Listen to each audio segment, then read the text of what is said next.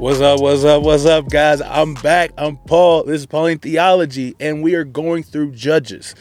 And like I said in the last episode, I said this one's not for the faint of heart. This one's really sad. It's tough. So get your hearts ready. It's time to dive deep into the sin of Jephthah. Now, if you haven't read it yet, we are in Judges 11 30 through 40. So go ahead and stop it, read, come back, and let's go over it, okay? But if you have read it, we're going to go ahead and jump into it. So, what happened? What occurred? That's the first thing we always ask. What happened in the story? Well, it looks like Jephthah has not actually even believed the words that he said. So in the last episode, the verse before, it says uh, that that make God judge between them who is right. But right after that, he goes and he makes a vow to God. He says, Man, I vow that if you give them into my hands, God, if you deliver the sons of Ammon into my hands, if you deliver the Ammonites into my justice, then I will offer a sacrifice up to whatever comes out from my doors to greet me. Big mistake. Big mistake.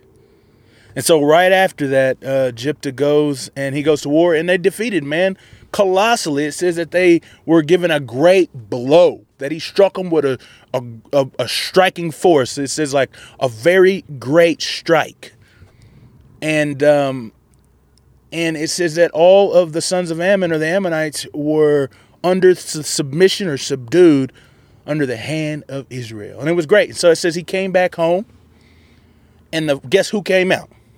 his daughter. Oh, his daughter, man. And he said when he saw her, he tore his clothes. He's like, ah. Makes me think of like the Hulk, you know, whenever uh, he uh, rips it out of his clothes because he, you know, he turns into that big monster. That's what happened. He went from being joyous as a nice dude, you know, coming home from war to being the Hulk and super mad and great, ripping his clothes because of the anger that he had. It says he even said it was his daughter's fault in a way. It was like, you woman, after she coming out happy for him playing the tambourine and dancing because he won the war, he said, You, my daughter, you have brought me very low. You have caused my soul to be vexed. Man. He said, Because I made a vow and I cannot turn from it. And his daughter, definitely not being a daughter from uh, the 2010s, says, Hey, you do what God has called you to do. What you have promised to God, may you do it so it doesn't happen to you. And so she asks for one thing. She says, Just let me go and grieve or weep over my virginity. Me and my gals. Let me have two months. And so he gives her two months she goes, she weeps over her virginity, and, and she comes back, and uh, she says, "Now do to me as you have um, have uh, vowed to the Lord to do." And Jephthah did it, and it says that every every year there's a, a, a reunion or a weeping or a time of lament over the daughter of Jephthah. It's a statute in the land forever. Mm. That's tough, man. That is tough stuff. What are you doing, Jephthah? That's the question, and that seems to be the question I be asking a lot of these uh, these judges as we're going through. We're like, "What are you doing?" I said that so much with Gideon. What are you doing, man? Jephthah sacrificing his own daughter, his own daughter. That's that's that's worshiping of the the gods of the people that they are around. See, I, I talked about. I'm sorry, I'm jumping a little bit into this like a sermon or something, man. But it was the two things I said that this this uh, uh, this book is supposed to be conveying. One, that God is a gracious God, and we've seen that many a times. But second is that the people there are becoming more and more like the people that they left in the land. The Israelites are becoming more and more like the Canaanites, the people that they left in the land, because the Canaanites worshiped a god called Molech who sacrifices their children. And so now we have a, a person, Jephthah, who either doesn't know God well enough or understand God's statute uh, uh, and his and his will and his desires well enough to think that God is okay with him offering a child as a sacrifice. Mm. What can we see about God here? What can we see? God is absolutely sovereign. There is, is, is no aspect of the world or the universe that God is not in charge of, man. It says that God gave these people over into his hands. And then his daughter also reiterates that and says that God has given these people over to Jephthah to avenge the people that are in the land. So we all recognize and know that God is in control. God is in control. But I think another thing that we can see is that God is going to allow you to make your mistakes. He's going to allow me to make my mistakes. He's going to allow us to do the things that tear his part, heart apart. He will allow that, man. Sometimes I wish he wouldn't. But man, he'll let you stew. He'll let me stew. He'll let us stew in our iniquity. Well, what does this say about man? I think it says that we are hasty with our words, man. We are hasty. We just spout stuff off at the mouth. And that's one thing that I'm trying not to do so much is when people ask me to do something, you know, I'm like, nah, I'm not going to do that. Or I mean, I usually just be like, yeah, I'll get it. I'll do it.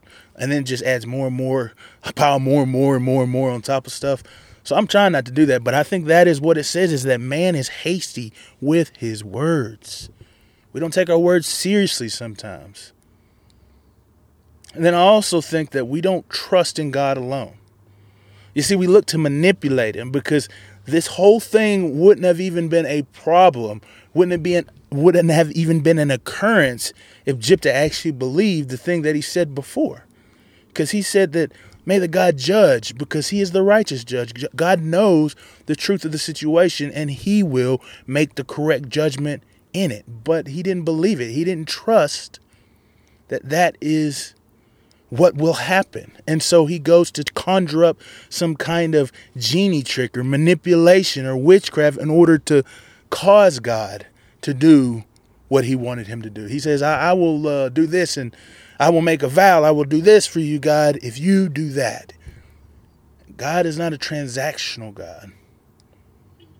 God is a gracious God, as we've seen through this, and He does things out of the abundance of love that He has for His people. And the truth and the justice that is required of him because it's a part of his nature. And if Jephthah would have trusted in that, would have believed in that, the problem with the child sacrifice would never have occurred. Well, what can we apply? How can we see these things that we have read in the scriptures and use them in our life? Well, I think that the application comes in the fact that we should trust in the promises of God, rely absolutely in the word of God, in His statutes, His truth, His speaking. We should trust them. When He says it, it's going to happen, it's a promise. If we do so, man, we would be out of all the trouble we get into. And it's a lot of things, too that we do because we don't trust in his goodness. And because we don't trust in his goodness, we go and do our own schemes. And when we do our own schemes, we find ourselves fallen, broken, hurt, and sad. So today, my brothers and sisters, man, trust. Trust and believe wholly and faithfully in who God is. Lean on his character. Because he'll do what he says he's going to do. Man, I thank you guys for listening today. And we'll continue on this Jephthah saga uh, in the next chapter. I'll see you guys in the next episode.